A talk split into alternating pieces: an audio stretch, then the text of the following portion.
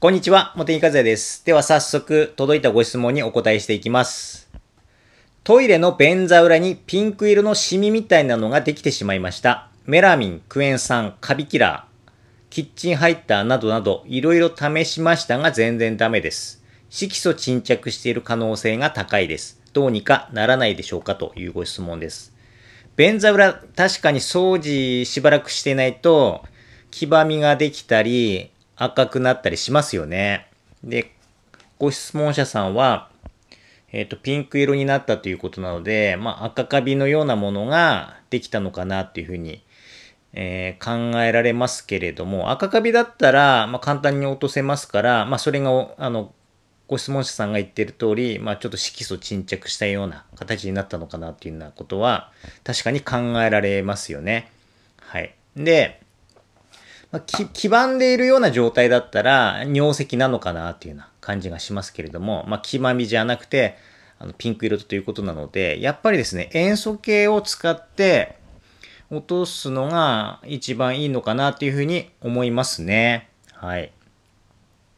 それで私もですねそういった赤くなった時には塩素系使うんですけれども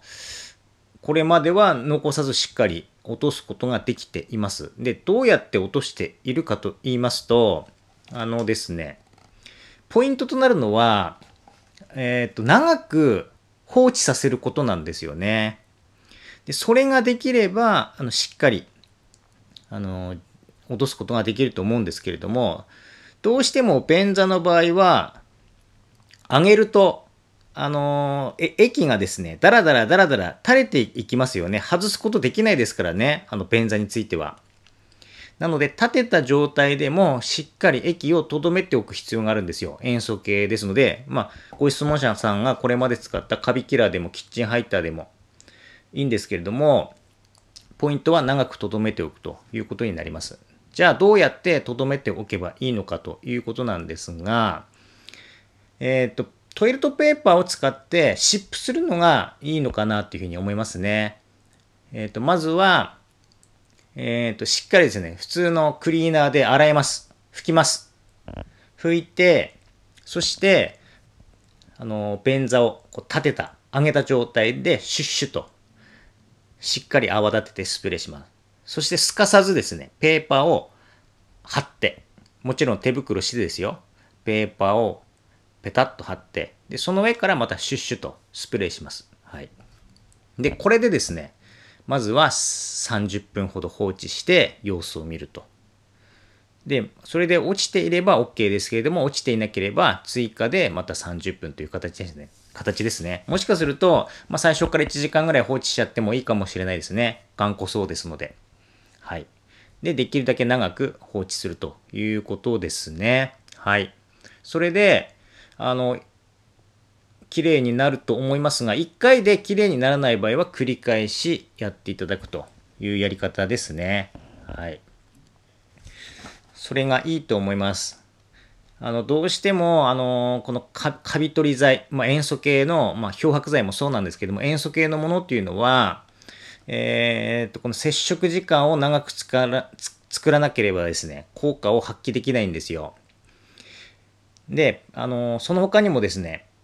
えーっと、その頑固なカビだったり、まあ、今回の頑固な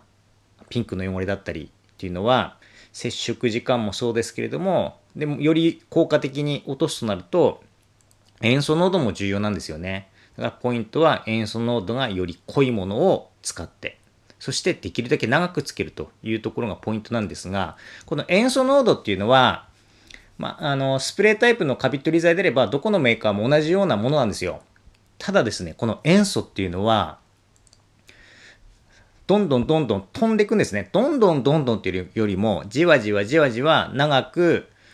使わずにですね、置いていると、じわじわじわじわ飛んでいって、塩素濃度が薄くなるんですよね。だから、あの買ってきたばかりのものとですね、使わずに半年もしくは1年置いているものでは、効きが結構違うんですよね。だから、そのご質問者さんが、